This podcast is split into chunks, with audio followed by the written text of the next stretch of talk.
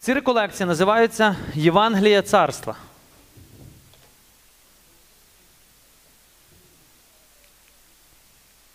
Євангеліє царства. Ми будемо говорити як про Євангеліє, так і про царство. Ми будемо говорити, це слово буде часто через ці три дня ми будемо говорити Євангеліє і царство. Ми будемо пояснювати, що одне означає, що друге означає. Мета курсу, ви побачите, є мета курсу показати, що таке царство, коли і для чого воно було створено, та як в ньому жити. Пройти шлях із Пресвятою Трійцею від самого початку до самого кінця, щоб зрозуміти характер Бога. Чому саме сталося саме так, а не інакше. Зрозуміти, як я маю жити сьогодні. Насправді цей курс, ну, ці реколекції, вони складаються з двох частин. Цих, ці три дня це буде тільки перша частина. Ми будемо говорити про те, що Бог зробив для людини. Всі три дня ми будемо говорити тільки про одне. Ми будемо сконцентровані на Богу, на Отцю, Сину і Святому Духу, що Він зробив для мене. Наступних три дня, надіюсь, що може вони в нас колись будуть, це вже скорше всього на осінь. Ми будемо говорити, що я тепер маю робити по відношенню з тим, що зробив Бог. Тільки тоді ви зрозумієте, коли будете мати дві ті частини разом, тільки ви тоді зрозумієте, як ти маєш жити сьогодні. Добре? Але ви не можете, може хтось з вас дивився реколекції? Дивились? Хто дивився? Всі дивились. Так що міф, який люди кажуть, не записуй реколекції, бо більше на нього люди не прийдуть, ми сьогодні розрушили. Так? Люди ще більше приходять. Тому є перша частина, ви дивились, і є друга частина. Перша частина, що Бог зробив, друга частина, як в ньому жити. Ці дві частини створюють одне ціле. Тому, коли ви дивитесь, вириваючи з контексту щось, ви тоді вже не можете поскладати всі пазли в своєму житті. І вам важко буде, де, ну, будуть у вас деякі питання. Деколи до мене люди дзвонять, кажуть, отче, ви там говорили в тій реколекціях в останній темі там, про таку книгу, яка перемінює свій розум. Е, Хто там автор? А я кажу, ви дивилися реколекцію? Та ні, ні, мені треба тільки книгу. Я кажу, тоді ви нічого не зрозумієте з цієї книги. Було у вас так, що ви купили цю книгу, ви читали, але коли ви не дивились в контексті, для чого я її говорю, то ви прочитали, ну і що з того? Як вона може змінити моє життя? Ви мусите розуміти в контексті все. Так? Тому мусить бути оця послідовність.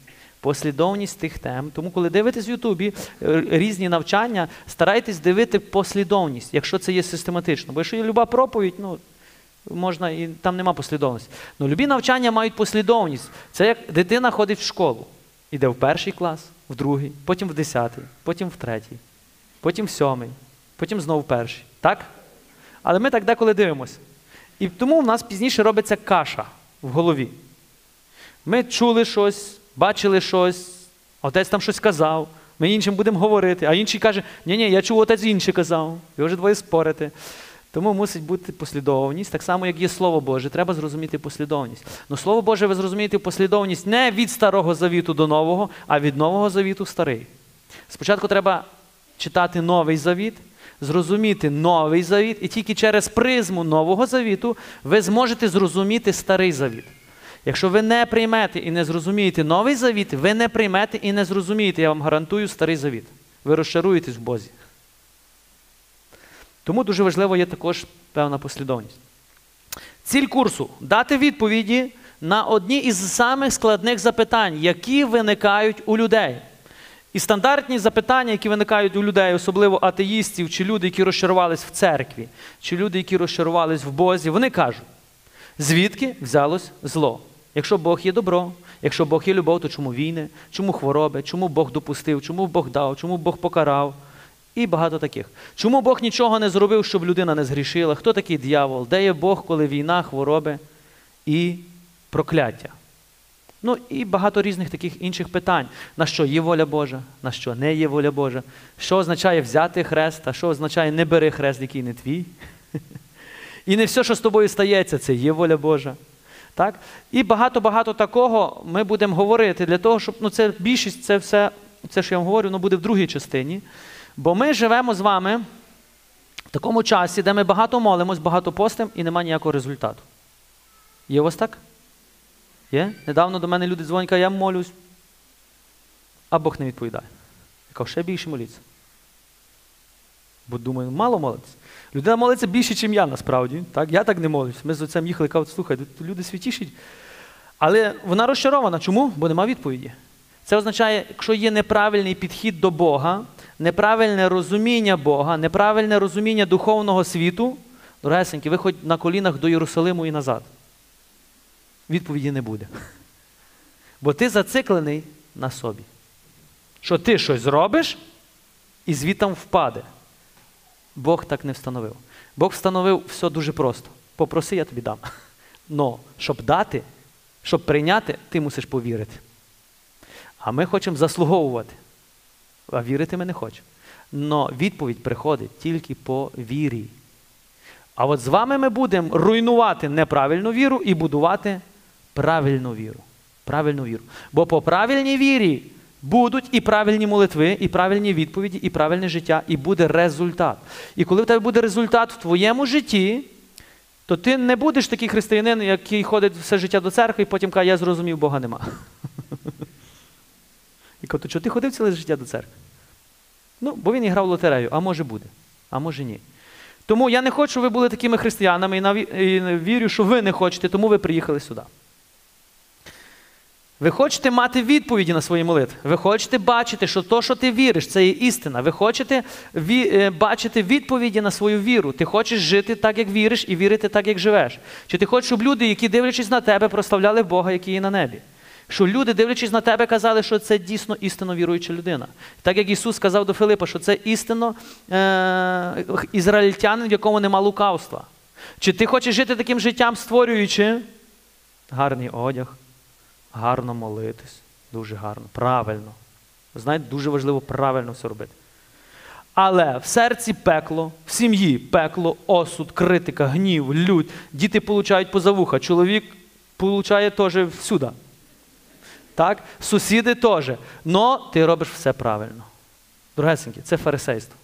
Я не кажу, що вам не треба що робіть неправильно і ви почнете правильно жити. Ні. Нам треба перше серце змінити, а тоді зовнішній вигляд. Фарисейство заключається в тому, що я створюю вигляд, але ним не є. І вірю, що ви не хочете бути фарисеями, бо ви приїхали сюди. Бо я швидко фарисею ламаємо. Чому? Ну, бо я був колись фарисеєм, я знаю, що таке є фарисейство. І це фарисейство забирає всі сили. Ваші всі сили йдуть на показ створювання вигляду, що ти хочеш бути кимось, але ти ним не є. Рано чи пізно ти змучишся. Рано чи пізно батарейка сяде. Чому? Бо це штучне життя. І тоді ти станеш самим собою, і всі побачать так. А от хто ти є. І тоді сатана буде виграє, а ти програєш. І ти будеш проклинати Бога. Бо ти будеш казати, що я все робив, Боже. І то, і то, і то, і то, і то, і он то, і он то, а ти отако мене. А насправді ти навіть і не знав Бога. Ти це все робив для себе. Або для когось. Або думаючи, що для Бога. А насправді ти не знав ні Бога, ні Його волі, і навіть і не старався жити так. Тому в такому житті не буде відповіді ні на одну молитву. І я вірю, що ви таким життям не хочете жити. Я хочу, ну, така моя візія, коли ви приїжджаєте, перше, запалити вас, навчити вас, а тоді послати вас. На місію. На місію послати. Для того, щоб ви йшли і навертали всі народи. Для того, щоб ви проповідували. Папа Франциск дуже гарно зараз говорить радість Євангелія. Не знаю, чи у нас буде на продажі та книга. Я вам прочитаю. Е, у вас може бути на першій сторінці. Тут така цитата в декого, а в декого може не бути, бо там вийшла одна така помилка. Але це не важливо. Я вам прочитаю. Радістю Євангелія наповнюється серце і все життя кожного, хто зустрічає Ісуса. Це документ церкви, який Папа Франциск видав, радість Євангелія. Він говорить дуже гарно. Радістю Євангелія наповнюється серце і все життя кожного, хто зустрічає, хто зустрічає Ісуса. Далі, ті, які приймають Його спасіння, звільняються від гріха, смутку, внутрішньої порожнечі, ізольованості. Там, де є Ісус Христос, завжди народжується і наново оживає радість. Завжди. В цьому повчанні бажаю звернутися до віруючих християн, до нас, щоб запросити їх до участі у новому етапі євангелізації, яка позначена цією радістю, і показати, яким шляхом має йти церква у найближчі роки. Ще раз, яким етапом має йти церква у найближчі роки? Яким етапом? Євангелізація. Що ми зараз робимо з вами? Євангелізуємо. Тому папа Франциск дуже гарно каже: використовуйте нові методи. Нові методи. Нові методи. Но для поширення Євангелія. Ми дуже з вами, фарисеї, тримаються старих методів. То не можна, то не можна, то не можна. А що можна? Нічого не можна. Нічого не, нічого не роби і все буде добре. В Європі церква умерла. В Америці церква вмирає. Я говорю зараз за духовність. Дорогесенькі, і воно йде до нас. Воно йде до нас. Недавно ми мали реколекції, до нас приїжджали з Польщі давати. І вони кажуть, в Польщі катастрофічно падає рівень духовності. Катастрофічно. Польща, яка 98% була католицькою, яка вважала, що всі відійдуть від Бога, тільки не ми, то вона вже так зараз не вважає. Україна в ідеальній позиції зараз ми ще з вами знаходимося. Знаєте чому? Бо ще можна вас зібрати. Там же не можна людей зібрати, там же треба йти до людей. Іти в бари, в наркокортелі, іти на дискотеки, бо людей в церкві нема. Храми пусті. Тому папа Франциск каже: євангелізуйте тих, які є в церкві, заки вони ще є в церкві. А для чого євангелізувати? Щоб коли прийде цей час, ви мали силу витримати і йти далі. Бо більшість людей, які зараз є в церквах, вони відійдуть, коли прийде оцей час, який йде з Європи до нас. Матеріальне багатство, безпека, де за вас будуть все дбати, вам все дадуть від А до Я, тільки одне віру уб'ють. Точніше, не уб'ють, ви самі від неї відмовитесь. У мене є знайомі отці, які є в Канаді, знайомі отці, які є Швеції, Швейцарії. І вони кажуть, людям нічого не треба. Вони забезпечені від А до Я. Що я можу їм запропонувати? Україна поки так сказати не може, що ми, не, що ми забезпечені. Тому ми ще уповаємо на Бога. Знаєте чому? Бо в нас є війна. І ми уповаємо на Бога. Бо в нас є проблеми, ми уповаємо, в нас проблема з економікою, і ми уповаємо. У нас є проблеми, і ми уповаємо на Бога. Проблеми потрібні. Я не кажу, що їх посилає Господь, але в них ми звертаємо увагу до Бога. Це наша проблема, щоб ви зрозуміли, що ми в проблемах звертаємо увагу на Бога.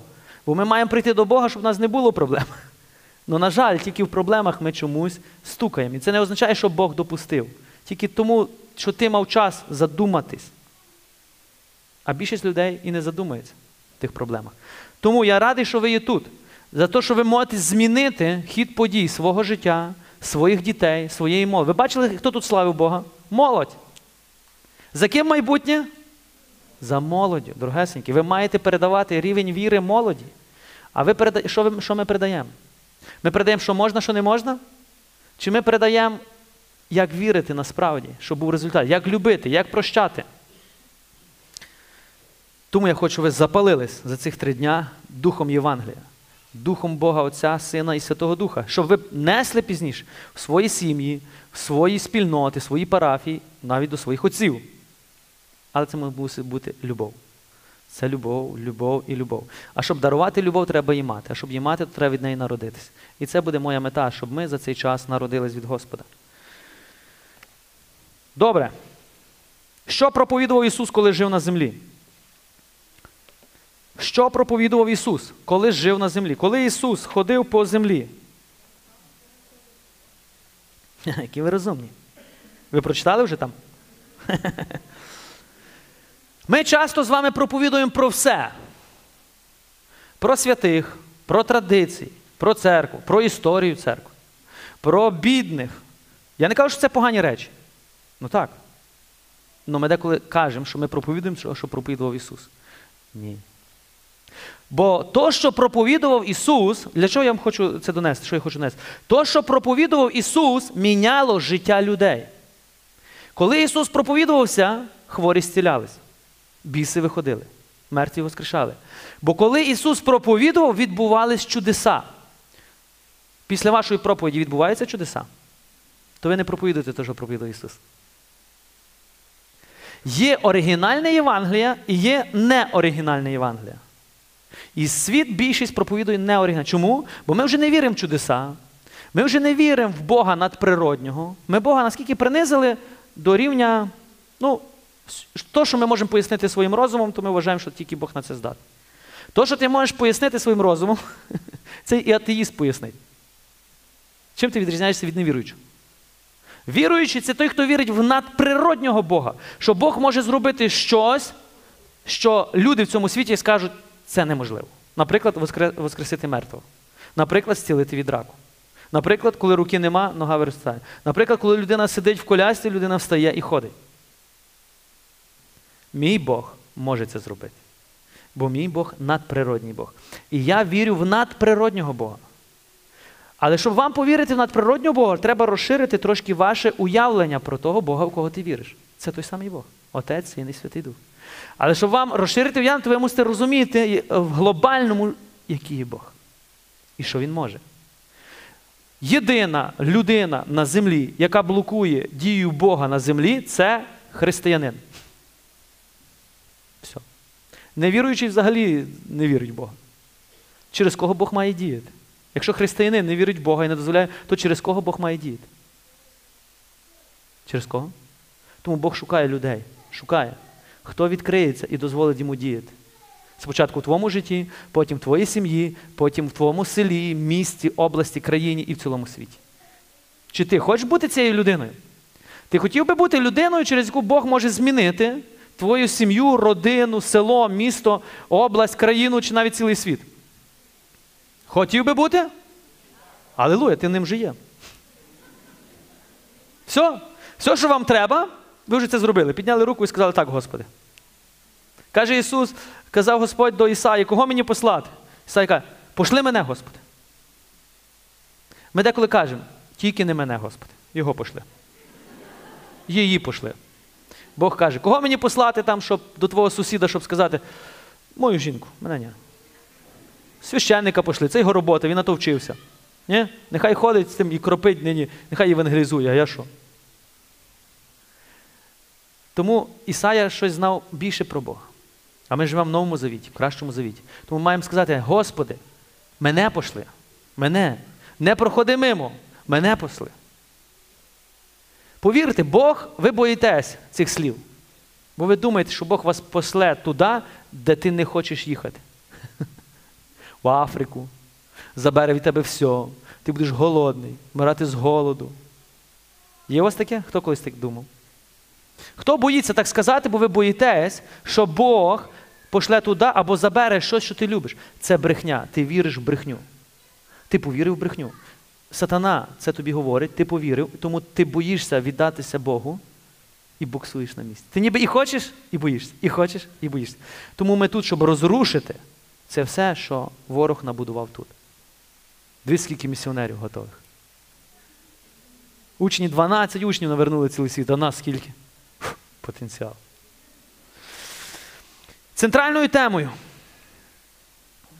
Ісуса було Євангелія царства.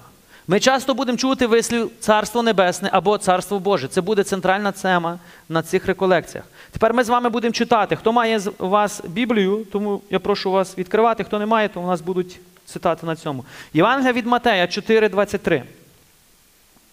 І ми швидко пройдемося по тих темах, по, тих уривках, щоб ви зрозуміли, про що.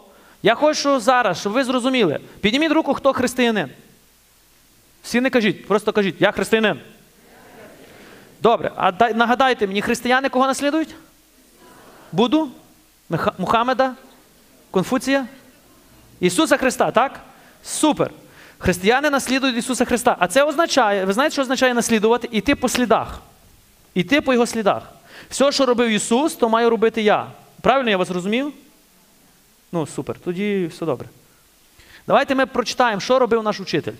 І що він робив, що він показував своїм учням, і що робили його учні після нього, і що маєш робити ти і я сьогодні.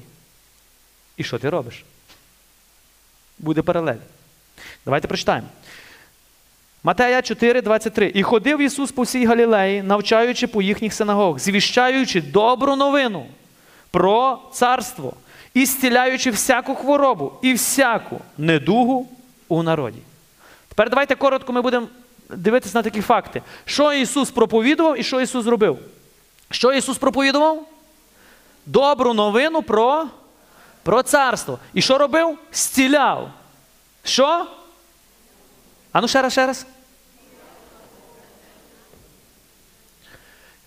Вигоюючи, це зціляючи всяку хворобу. Всяку хворобу чи не всяку хворобу? Чи була якась хвороба, яку би Ісус не міг зцілити тоді?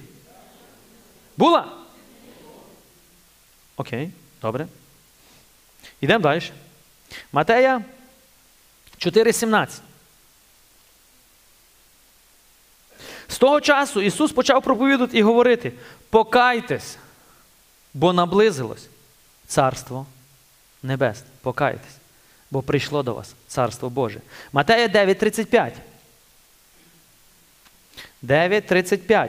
Ісус обходив усі села і міста, навчаючи в їхніх синагогах і проповідуючи Євангелія, Євангелію, царства та зціляючи знов всяку хворобу і всяку недугу.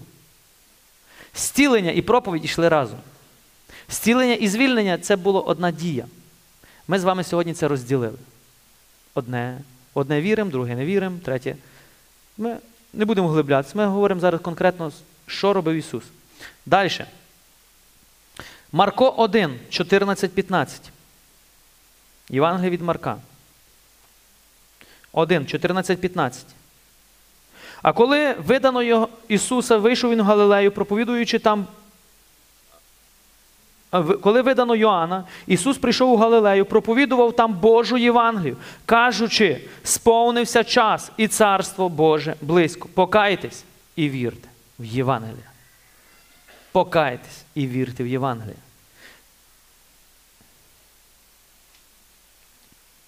Що Ісус наказав проповідувати учням? Тепер дивіться, ми з вами тільки уривки взяли, що проповідував Ісус. Що проповідував Ісус? Євангелія, царство. Що робив Ісус? Зціляв хворих, виганяв бісів, воскрешав мертвих. Так, це було його. Ісус навчав, кричав, проповідував, наголошував. Тепер я вам задам одне питання: для чого Ісус навчав людей? Що вони не вміли жити? Що тодішні люди, які жили, вони не знали, як жити? Для чого сьогодні проповідувати вам? Що ви не знаєте, як жити? Скільки ви інститутів позакінчували? Є люди, які тут закінчили інститут? А два, три? Другесенькі. То що ви прийшли? Я вас не можу нічого навчити. Я не мудріший від тих людей, які вас вчили. Ну є проблема. Ви знаєте багато чого, але ви не знаєте духовного життя. Ви знаєте все, що стосується цього світу, всіх речей цього світу. Ви можете знати, як ідеально працює ця, цей комп'ютер, чи це, чи це, чи це, але воно вам не поможе у відносинах з дружиною. Воно вам не поможе у відносинах з дітьми, воно вам не поможе у відносинах з сусідом. І ви можете закінчити три інститути, і вам все одно це не поможе. Хоча я не кажу, що знання це погано, щоб ви правильно мене розуміли. Ні. Люди тоді знали, як жити, але в них не було відповіді на молитви. Вони молились, а нічого не відбувалося. Вони постили, а нічого не відбувалося. І пам'ятаєте, учні прийшли і кажуть, «О, Ісус, навчи мене молитися. Нас. То не означає, що вони не вміли взагалі молитися. Вони молились, але відповіді не було. Ісус їх вчив. Нам потрібно навчитись жити. Спочатку вам потрібно навчитись зрозуміти духовне життя. Ми з вами ще про це будемо говорити. Бо насправді все, що відбувається в духовному, пізніше переходить в твоє фізичне. Якщо ти не розумієш принципи духовного життя, ти, на жаль, будеш постійно боротись з чимось фізичному і просто осуджувати Бога і задавати йому багато питань. Чому, чому, чому, чому? Тому я хочу, щоб ви знали це. Наскільки я це зрозумів, наскільки я це передам. Я не знаю, я не озна... Це не означає, що я вже знаю все. Але наскільки я знаю, наскільки я розумію, наскільки я буду старатись вам це передати. Але моє пізнання пішло від центрального розуміння. Хто Ісус, що Він проповідував, що Він залишив учням. Тепер, що проповідували учні? Лука 9, 1, 2. Скликавши дванадцятьох, Ісус їм дав силу і владу над усіма бісами, оздоровляти недуги. Тоді послав їх проповідувати Царство Боже і недужих лікувати. Слухайте, тільки на основі цього уривку ми можемо говорити з вами тільки три дня. На основі цього уривку ми можемо говорити про волю Божу по відношенню до зцілення, волю Божу по відношенню, що означає проповідувати, що таке царство, що таке недужі. В кожному уривку, в кожному цитаті слова є глибина. І в цю глибину деколи треба нурнути.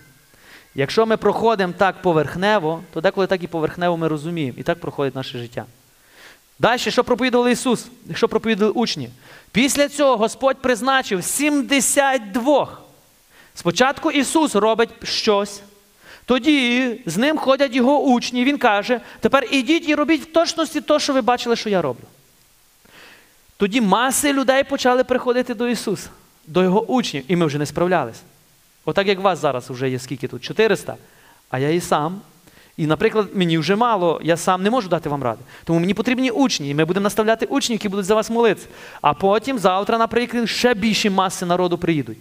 Тому вже і ці учні не будуть справлятись, тому мені потрібно з вас вже вибрати 72 учнів і стоять. І що 72 учні мають робити? То, що робили 12. А що 12 робили? То, що робив Ісус. Чи ви це розумієте? Що робили учні? Після цього Господь призначив 72 інших, послав їх перед собою в кожне місто і місце, куди сам мав прийти. Він до них промовив: жнива великі, робітників мало. Просіть, отже, Господа, Господа жнив, що послав робітників на жнива свої. Ідіть, ось я вас посилаю, як ягнят між вовки. Не беріть із собою ні калитки, ні торби, ні сандалів і нікого в дорозі не вітайте. В який же дім не увійшли б ви, скажіть перше, мир дому від цьому. І коли там є котрийсь син миру, мир ваш покоїтиметься на ньому, а коли ні, до вас повернеться. Це тут глибина з глибин. Наскільки тут Господь все в точності, в деталях. Навіть коли ти приходиш додому до когось, як ти маєш вітатись? Тут написано чітко. Розумієте, наскільки Ісус в деталях навіть ідеш додому, як ти маєш вітатись, що буде, коли вони приймуть, що не приймуть, що ти маєш далі робити. Ми деколи кажемо, я не знаю, що я маю робити. Прочитай. Все написано. Далі. Зостав, зоставтесь у цім домі, споживайте та пийте, що в них є. Достоїн бо робітник своєї нагороди. Не переходіть із хати до хати, і в яке місце ви не увійшли, і, і вас приймуть, їжте, що поставлять перед вами. Оздоровляйте в ньому хворих і кажіть їм, наблизилось до вас Царство Боже. Тепер давайте подивимось, як у нас є. Я приходжу до сусіда. Сусід ставить все, що в нього є, а я кажу: я нині пощу. Я не їв нічого. Не п'ю нічого. Що ти робиш далі? Ти виконуєш все в точності волю Божу. Так? Далі. В нього є хворий, а ти навіть хто я, Бог через мене буде діяти. Я не вірю в зцілення. Ти християнин? Так, я християнин. М. Дорогесенькі, бачите, наскільки далеко ми відійшли? Ісус каже, їж все. Но перше, чим їсти, зціли хворих там. Хто має зцілити хворих? Хто має зцілити хворих? Ти. Чому? Та бо ти християнин. Хто зціляв хворих? Учні. А потім їли і пили, і раділи, і веселились. І всі прославляли Бога. А потім що мали проповідувати? Царство Боже. І про що говорили за столом? За столом? Про Зеленського, про Верховну Раду, про глобальне потепління. Так чи ні? Про Царство Боже. А ви, коли в гості приходите, про що говорите? Дайте вгадаю, про все, крім Бога. Про все, крім Бога. З християнами, зауважте. А коли почнете про Бога говорити, то вас перестануть в гості кликати. Коли ви перестанете жити так, як вони, то вони перестануть до вас ходити. У мене так було. Тому мене кличуть тільки ті, хто живе в тому самому дусі, що я. А які живуть в іншому дусі, вони мене не кличуть. Чому? Бо я не осуджую, бо я не критикую, бо я не моралізую. Коли хтось говорить за президента, я кажу, давай помолимося. Коли говорить щось за щось, давай помолимося. А давай поговоримо, що про що нині Євангелія було. А людей крутить. Та скільки можна говорити про того Бога? Та в церкві були вже, та ми вже це чули. А їх дух не витримує. Фарисеї. Розстріляти таких. Ну, я шуткую, бо ми такі всі були. Це що робили учні? Йдемо далі. Матея 10.1. Прикликавши своїх 12, Ісус дає їм владу над нечистими духами, щоб їх виганяли, лікували всяку хворобу і всяку неміч. Багато би мав вам сказати, але ідіть, проповідуйте, кажучи, що царство небесне близько. Оздоровляйте недужих, воскрешайте мертвих, очищайте прокажених, бісів виганяйте. Даром прийняли, даром. Даром прийняли, даром. То ви маєте щось що дати людям? Що? Та то, що ви даром прийняли. А що ви даром прийняли? Вам треба почати задуматися. Ви прийняли чи не прийняли? А якщо прийняли, то чому не даєте? От ми з вами будемо про це ще теж говорити. Що далі відбувається? Після Воскресіння, що робили учні? Це коли вони ходили з Ісусом. Тепер Ісус воскрес. І учні далі продовжують виконувати Його місію.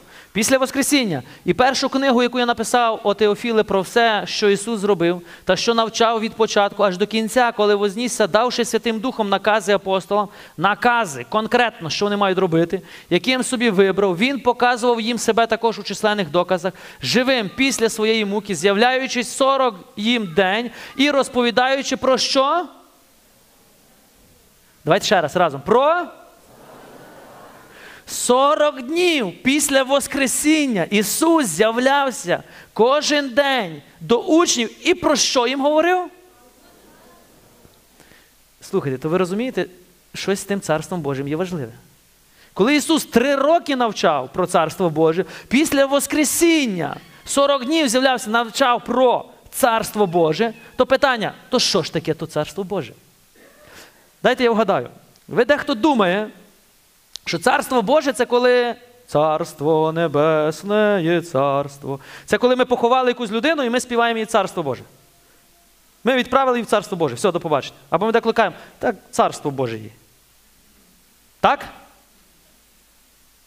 Так? Є таке уявлення, що це царство Боже є після нашої смерті. То як ви можете після смерті йти і проповідувати про царство? Ви померли.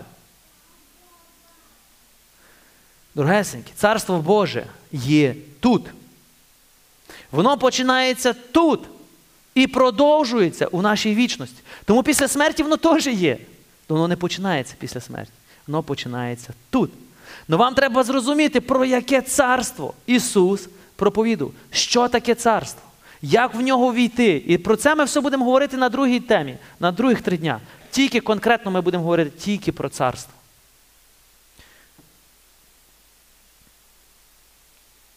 Після Вознесіння, коли Ісус вознісся, і учні лишилися самі.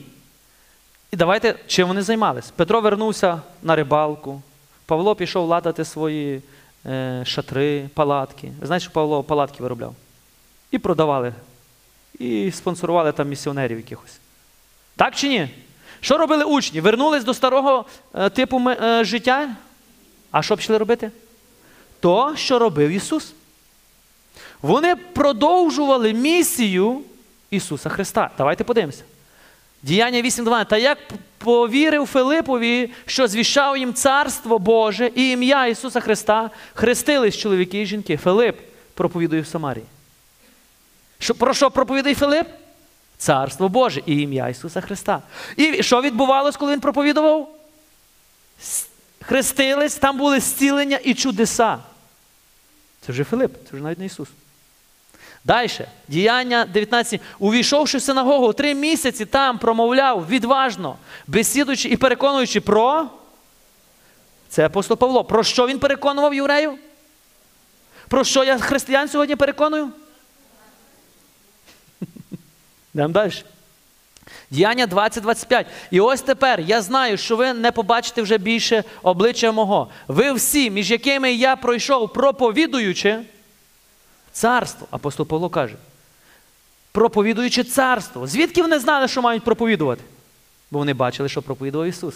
Вони чули, що проповідував Ісус. Вони бачили, як це, як це навчання міняло життя людей. І вони брали це і йшли і іншим проповідували. А що проповідуєш ти сьогодні? Яке глобальне потепління і скоро кінець світу? Який курс долара? Який президент наш гарний чи не гарний? І ти думаєш, що від цього зміниться життя інших людей? Так, зміниться в гіршу сторону. А що робили учні? Вони зрозуміли щось. Вони жили тим. І вони, коли розказували, інші це приймали, жили цим. І інші лишали все, посвячували своє життя і йшли робити це саме. І коли я вчу в своєму житті це, то лишив все і пішов. І тому я стою перед вами. Я не такий святий, як ви думаєте. Господь святий. Бог має силу міняти людей, коли людина йому дозволить. Тому апостол Павло каже: благодаттю я є тим, ким я є. Бо перед тим каже, без благодаті я був злочинець, який вбивав і гонив церкву. Но благодаттю я є тепер апостолом. І він каже, і це не я, це благодать, яка мене змінила. Благодать Божа. Міняє любого. Жінки, Бог має силу поміняти ваших чоловіків. Має. Бог має силу змінити. Ну вам треба зрозуміти, як він це робить. По яких принципах, по яких законах. Бо ми деколи думаємо, хоче робить, хоче не робить. Не робить, значить не хоче. Така логіка в нас. Ні, дорогесенькі. Треба нам зрозуміти цю концепцію. Цю благодать можна запустити в дію або можна блокувати. Тому я три дня буду запускати благодать дію. А ви можете відкритись на неї або блокувати. Це вже залежить від вас. Йдемо далі. Назад. І призначивши йому день, прийшов їх більше до його домівки. Я одного разу ще жив в Дрогобичі на квартирі, я знімав там квартиру, і там люди часто приходили до нас. І я коли прочитав цей вірш, то я думав, Господь.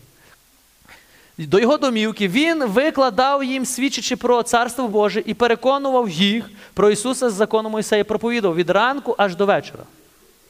Що Павло робив? Проповідував. Що Павло проповідував? Від ранку аж до вечора. Далі, діяння 28.30. Павло перебував повних два роки у найнятій хаті. От я просто тоді в найнятій хаті був. Та приймав усіх. Хто був тоді в Дрогобичі, то знає. Коли до нас приходили по 110, по 120 людей в мене в домі, не було де сісти, всі на підлозі сидять. Діти бігають, все капає з стіни. І вони приходили, і що я робив? Приймав усіх, та приходили до нього і проповідував їм що? Царство Боже. Навчаючи про Господа Ісуса Христа з повною сміливістю, без перешкоди. Царство Боже.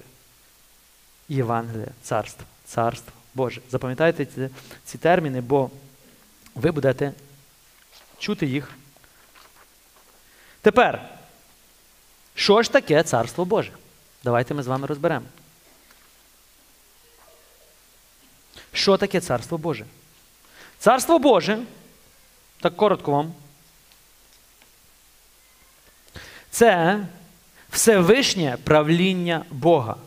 Ключ до розуміння Царства Божого це основне значення цього слова белісія або з єврейського малкут, що означає правління, господство. Місце, де, де діє Бог. Місце, де править Бог. Місце конкретна територія, місце, де це належить Богу, правління Богу. Ісус каже, коли я перстом Божим виганяю вас біси, прийшло царство, прийшло правління, прийшла сила Божа на землю. Сила Божа, яка виганяє силу темряви, хвороби, біси, смерть і прокляття. Сила Божа. Вона або є, або її нема. Тому з проповіддю приходила сила Святого Духа. Сила. І що дав Ісус учням владу і силу. Коли вони проповідували, відбувались чудеса. Тому ми з вами будемо молитись за зцілення. Ми будемо благословляти, ми будемо розрушати всякі прокляття. Чому? Бо воно не має права у вас бути. Бо ви вже належите царству. А в царстві Божому є свої правила, є своє, своя територія, є свої благословення. А в царстві Божому не може бути царство темряви. Якщо в твоєму царстві, в твоєму житті ще є щось від темряви, це тільки тому, що ти дозволяєш. Бо ти нічого не зробив. Ти просто дозволив. А ми деколи думаємо, що так Бог хоче. Тому нам треба поміняти наше мислення. Відповідно до того, що учить церква чи, чи говорить Слово Боже. Нас багато часу вчили, що Бог не добрий, що Бог карає, що Бог такий но-но-но. І ми вирішили з такою ментальністю, якщо я в неділю не піду до церкви. Давайте я запитаю вас. Якщо ви в неділю не підете до церкви, що з вами буде? Ви будете відчувати себе щасливими, умиротвореними. Радість така, алелуя, Господь, нарешті. Так? Ні? А що буде? Докори сумління, сумнів. І ви йдете десь там вечором і раз підвихнули ногу. І перша думка.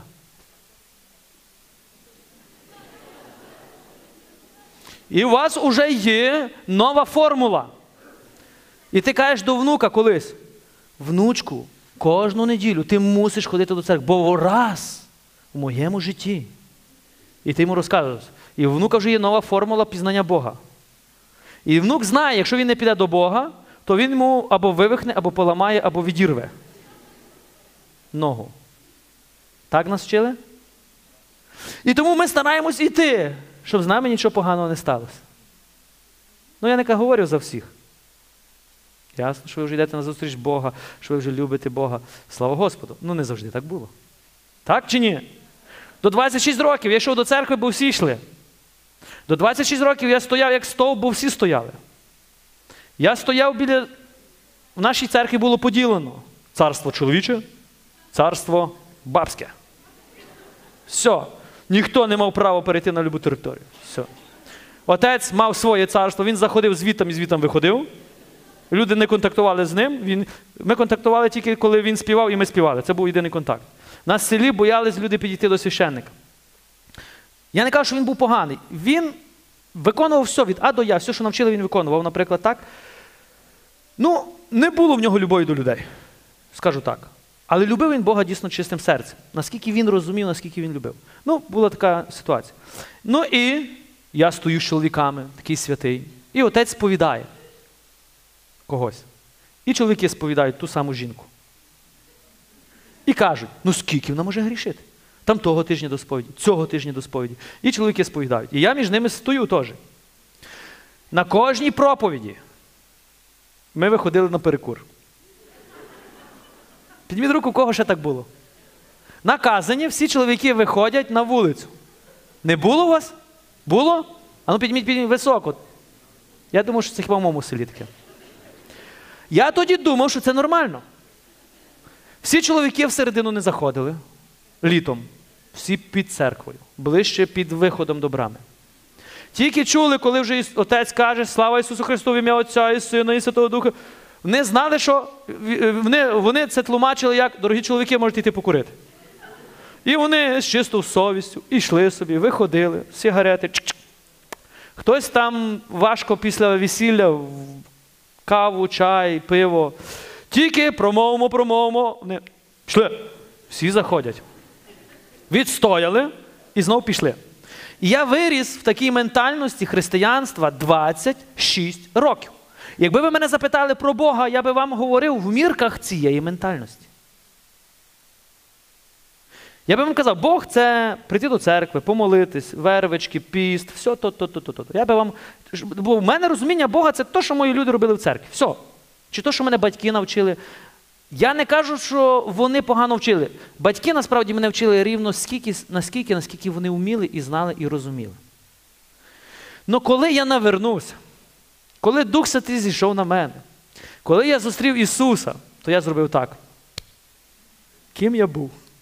Що я вірив і що я робив? І коли я приходив до тої самої церкви, до тих самих чоловіків, вони далі сповідають, а я стою між ними. А я вже не можу так бути. І я до них кажу: слухайте, дорогесенькі, може вам отцями треба стати? Ви сповідаєте, він сповідає. Він просто має владу відпустити гріхи, а ви ще не маєте.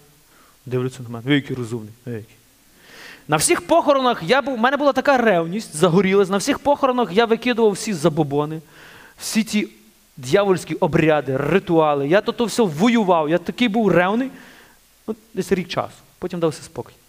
Бо я зрозумів, що я воюю, воюю, нічого не міняється. Я зрозумів, що я нічого не розумів. Хоча до того я думав, що я все знаю. Коли приходить Господь, Він тобі відкриває насправді істину, що є церква. Він тобі відкриває, що насправді має нести церква. Як ти насправді маєш, хто ти маєш бути в тій церкві? Ким ти маєш бути? Що ти маєш робити? І тоді Господь почав мені це все відкривати. І я все лишив і став священником. І тепер стою перед вами. І це завдяки благодаті Божій. Тут нема ніякої моєї заслуги. Взагалі ніякої заслуги. Ні моїм батькам немає ніякої заслуги. Мої батьки навернулись, бо я їх вже навернув. Діти мають навертати вас сьогодні. Вони більш розумніші, вони більше схвачують. Молодь швидше ловить істину і несе її. А ми деколи скажемо, ні, ні, ні, то що ти хочеш сказати, що ти розумніший? Я ж більше років маю. Старші люди, не хочу вас обідати. Якщо ви маєте більше років, це не означає, що ви мудріші. Бо мудрість і знання дві різні речі. У вас є більший досвід життя, але він може бути як позитивний, так і негативний. Але мудрість іде згори. Тимотей мав 20 років, і він вже був єпископом. 20 років. І він був поставлений вчити старших людей. І вони не хотіли йому підкорятись. І тоді Павло пише до них листа: не гордуйте його молодим віком. Бо не від віку йде мудрість, а від Господа. Мудрість дається згори. Її не можна навчитись, її не можна прочитати. І дехто мені каже: о, отець, а ви в якій семінарі вчились? Я кажу, що? Ну, ви такі розумні. Повірте, все, що я навчився, мене в семінарі не навчили. Ну, я не кажу, що семінарії не учать чи погані. Ні, щоб ви зрозуміли. Дух Святий тобі почне відкривати. Коли ти почнеш читати Слово Боже. Дух Святий почне тобі відкривати, що таке насправді християнство, що таке насправді церква. Навіть що таке таїнства, дорогесенькі. Я не маю часу зараз вглублятися. Якби ми пройшли по всіх таїнствах, то ви б зрозуміли, що ми невіруючі люди. Взагалі невіруючі. Якщо б в оригіналі, ким би ми мали бути. Але я не хочу, щоб ви такі були, і ви не хочете, щоб ми такі були. Я не хочу створювати вигляд християнина, я хочу бути ним. І тому все, що я хочу сказати, Бог живий.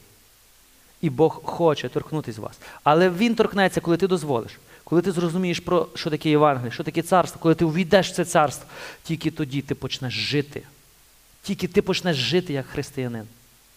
А це два різні життя.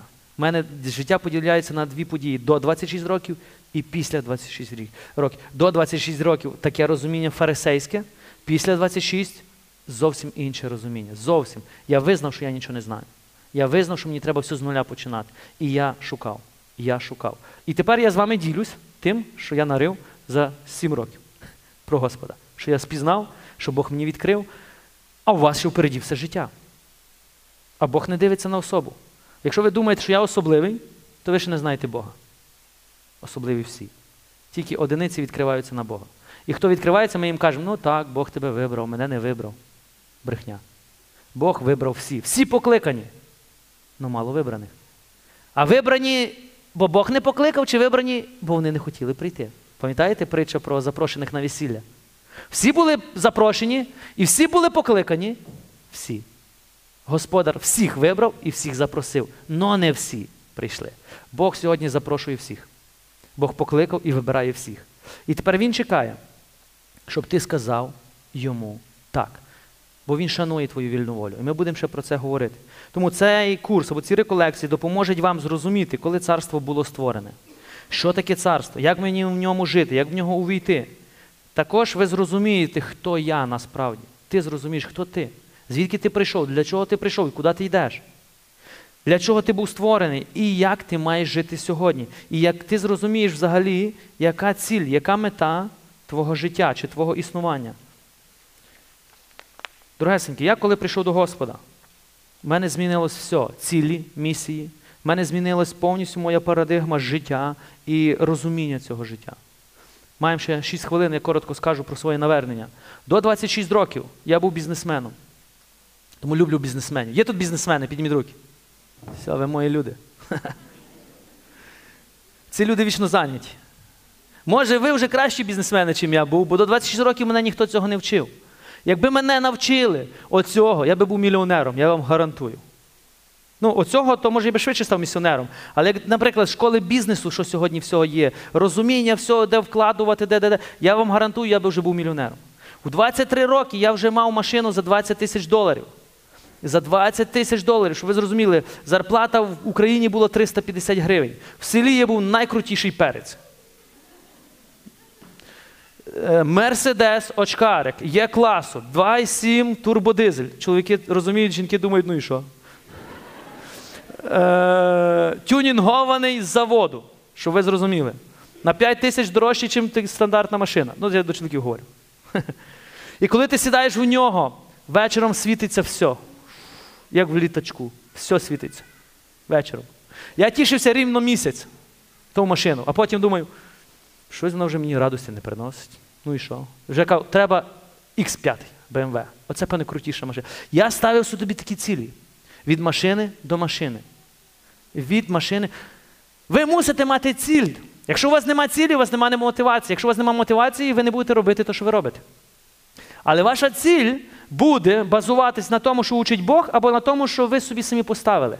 І тому було у вас так, що ви досягаєте цілі, а потім радості нема. А миру нема. Ти багато що робиш, а радості нема. Ти працюєш на роботі і потім питаєш, а для чого це все? А кому це все я лишу? Що я після себе лишу? Було у вас таке? Було? Підніміть руку, коли таке було. Алілуя! Слава Богу, що ви тут. Ви маєте зрозуміти, для чого ти робиш те, що ти робиш, і що ти лишиш після себе. І чи варто прожити все життя за оце, що ти лишиш після себе? Якщо ти обернешся і скажеш, так, Господь, варто було жити, щоб оце, що я зробив, лишити, що воно змінить тисячі чи мільйон людей, то ти прожив достойне життя. Якщо ти подивишся і ти скажеш, сам не знаєш, для чого жив, куди йшов, що робив, то й Бог запитає, скаже, дай звіт за твоє життя. В тебе було одне життя. Як ти прожив його? Для чого ти прожив? Для чого ти положив все своє життя? Для алкоголю, для сигарет, для наркотиків, для розпусти. Для чого? Другесеньки, немає іншого життя. Є одне життя. Уявіть собі, одне життя. Раз і все. Не буде повторного життя. Тепер, І тепер в цьому житті тобі треба попасти ще в ціль у твоє призначення. 26 років. У мене були цілі залишити Україну. А всі мене розуміють, що коли починаєш їздити за кордон, то починаєш бачити все найкраще, а коли приїжджаєш на Україну, бачиш все найгірше. Так, ви мене розумієте? Я тоді так був. Но при тому я ходив в церкву, я їздив на всі прощі, всі святі місця, всі святі отці, які молились, колодіївка, всюди, всюди, всюди. Бо в мене люди просили, а я був дуже добрий, не міг нікому відмовити, і я всіх возив. Зараз я вже не такий. Зараз всім відмовляю. Дорогесенькі, но миру не було. Порожнеча, пустота. Я цілу ніч був страчений на хресній дорозі, але насправді в думках думав, ну коли ця мука закінчиться. Ну, доки вони там будуть лазити. А потім я їду і молимося верочку, і співаю, створюю вигляд. Потім я їхав в Крехів. Так, в Креху мені більше подобалось, там якісь були модерніші оці. Так? А там, де було так, все сухо. Так. Я знав, що маю бути. Для чого? Який смисл? Ні. Треба відбути, галочку поставити, а радості нема. Ну так, якщо було дуже погано, то я їздив дуже багато. Якщо були проблеми з візою, то я писав на молитву всім отця. Якщо мені дали депортацію, то молились всі. Ви розумієте, про що я говорю? Отаке в мене було уявлення християнства. 26 років. Мене запрошують, мені дали депортацію. Мене, мене, Я набрав товару на. Я виплачую за місяць часу, дорогесенькі.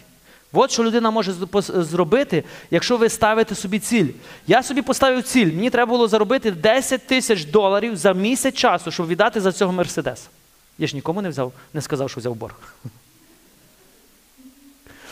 Я 10 тисяч дав, а 10 за місяць я мав віддати місяць часу. Я за місяць часу не спав, не їв, Чернівці, е, Варшава, Лоць, е, Будапешт, Словакія. Я їздив, ну, в мене був свій бізнес, був свій, я мусив за місяць так. Я за місяць заробив 10 тисяч доларів. Більше ніколи так не заробляв. Тільки тоді. У мене була дуже сильна мотивація. Я знав, що як я поставлю ціль, я її доб'юсь. Але це мені коштувало місяць часу безсоння, нервів і багато-багато чого. Ви платите велику ціну за цю працю, що робите. Питання, чи вона варта цього? Сьогодні християни не можуть годину в церкві постояти, а я цілу ніч на таможні чував. Чування проводив. А сьогодні людей не збереш в церкві ночування, а на таможні всі сидять. І вони не кажуть, що не буду стояти. Вони сидять і моляться. Господи, поможи мені проїхати провести той товар. Оце віруючі люди. А в церквах не віруючі люди вже. Вони думають, о, скільки можна молитися. Тому хочете чування, йдіть на таможню. Там люди нікуди не втікнуть, і насправді вони ніколи не відмовляться від молитви. Особливо ті, хто в транзиті там стоять. Я такий був. І я молився. Ви це розумієте? Но прийшла депресія, прийшло розчарування, прийшло, не було смислу життя. І я собі задавав питання, для чого це все? Потім, за короткий час, за тиждень часу, у мене, дивіться, я віддав хіба гроші. Все, тільки заробляти. Думаю, що вже все. У мене були знайомі в Чернівцях. Я беру товар на 2000 доларів. Вони мені дають просто, бо мені довіряють. Е, на бороду. Знаєш, таке борода? Не маю бороди, вже не беру на бороду. На 2000 доларів. Я їду, я переїжджаю к- кордон на Венгрію. Я знав всі таможні, кожного таможника. Я знав, хто бере гроші, хто не бере. Один був дивний таможник для мене в Венгрії. Він не брав гроші. На той час він був дуже дивний. Він всіх нервував і мене теж. Ну тепер я розумію, що він був один нормальний. То всі були дивні, і я в тому числі. І він мене попалив тоді. Він так прийшов, подивився на мене. На яму. Я такий, добре. Конфіскували весь товар. Мене в суд, кримінал, фотографії, все, пальці відбитки. Я думав, все, преступника. А щоб ви зрозуміли, я возив просто спортивні костюми. Я був праведник, я не возив ні алкоголь, ні сигарети, бо я знав, що це велике зло. Але то, що велике зло підробку возити, то я думав, ну то що то комусь шкодить. Що? Таке було християнство. Я ділив гріхи. Одні дуже великі, ну а одні ж, ну, Боже, ти ж знаєш, що мені треба. У мене конфісковують товар на 2000 доларів, але мене відпускають і машину. Я кажу, слава Богу, за тиждень я то відоб'ю. Я вертаюсь назад, беру знову на 2000 доларів, тут вже 4. Вертаюся через іншу таможню, все проводжу, все, і да, їду. Не доїжджаючи до цього місця, цоль нас зупиняє. Конфіскували товар ще 2000 доларів. Я думаю, Боже, та що таке? Чому ти мене лишив? Ну, 5 років. Все як по маслу. А за тиждень повна катастрофа. І мало того, дають мені депортацію на рік часу. Я думаю, все, кінець. Всім моїм мріям кінець. Що далі? А на Україні я не хочу за 300 гривень робити. Там вже тисячу тоді гривень було. Вже не хочу за тисячу гривень робити. На Україну я не хочу вертати. Що робити там? Йти на роботу. Уявляєте собі, де 10 тисяч доларів, а де тисячу гривень. Є різниця трошки, так? І я приїжджаю на Україну і все. І перше думаю, що? Хто мені щось поробив? Хтось мене врік, хтось мене, мені позавидував. Ну і зразу, ну ясно. Шукаєте відповіді такі самі? І я теж точності так само шукав. Я їжджу до отців, щоб мене відмовлювали.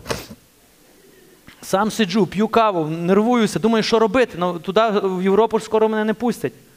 І в той час мене запрошують на реколекції. І так як я вже був, не їздив за кордон, сидів більше вдома, я думав, та поїду. І в той час Господь мене зустрів. І що відбувається в цьому часі? Коли ми проводили подібні реколекції, і там була молитва, там розказували, хто такий Ісус, що Він зробив. Я думаю, та бам-бам, я це все знаю. Я це все чув, я це все знаю. Но відбулось щось, що змінило кардинально, радикально все моє життя. Ця 30 секунд змінило все моє життя. Коли молились за мене, ми стояли в такій очереді, і там молились не священники, були священники, монахи, але за мене молились прості люди, такі як ви, прості смерті. Ви прості смертні, а я не простий, ви знаєте це? Бо ви так думаєте деколи. І коли вони молились, Бог показав мені видіння. І він показав видіння. Я бачу видіння, я бачу себе весь в чорному. І це не було пророцтво, що я буду священник. Весь в чорному це все мої гріхи, це все моє фарисейство. Бог показав мені, як він дивиться на мене. Але щоб ви зрозуміли, це не був погляд осуду, чи критики, чи осудження. Це був погляд любові. Я побачив, хто ж я насправді. І я почав плакати. Я почав плакати з того, хто я є. І коли я почав плакати, переді мною відкривається килим, і весь килим чорний, все мої гріхи. Я зрозумів, що я і грав роль християнина, але ним не був. Я сповідався, але ніколи не каявся. Я ходив до церкви, молився, але ніколи не вірив. Я робив добрі діла, але тільки для того, щоб люди сказали, що я гарна людина. Я просто плакав.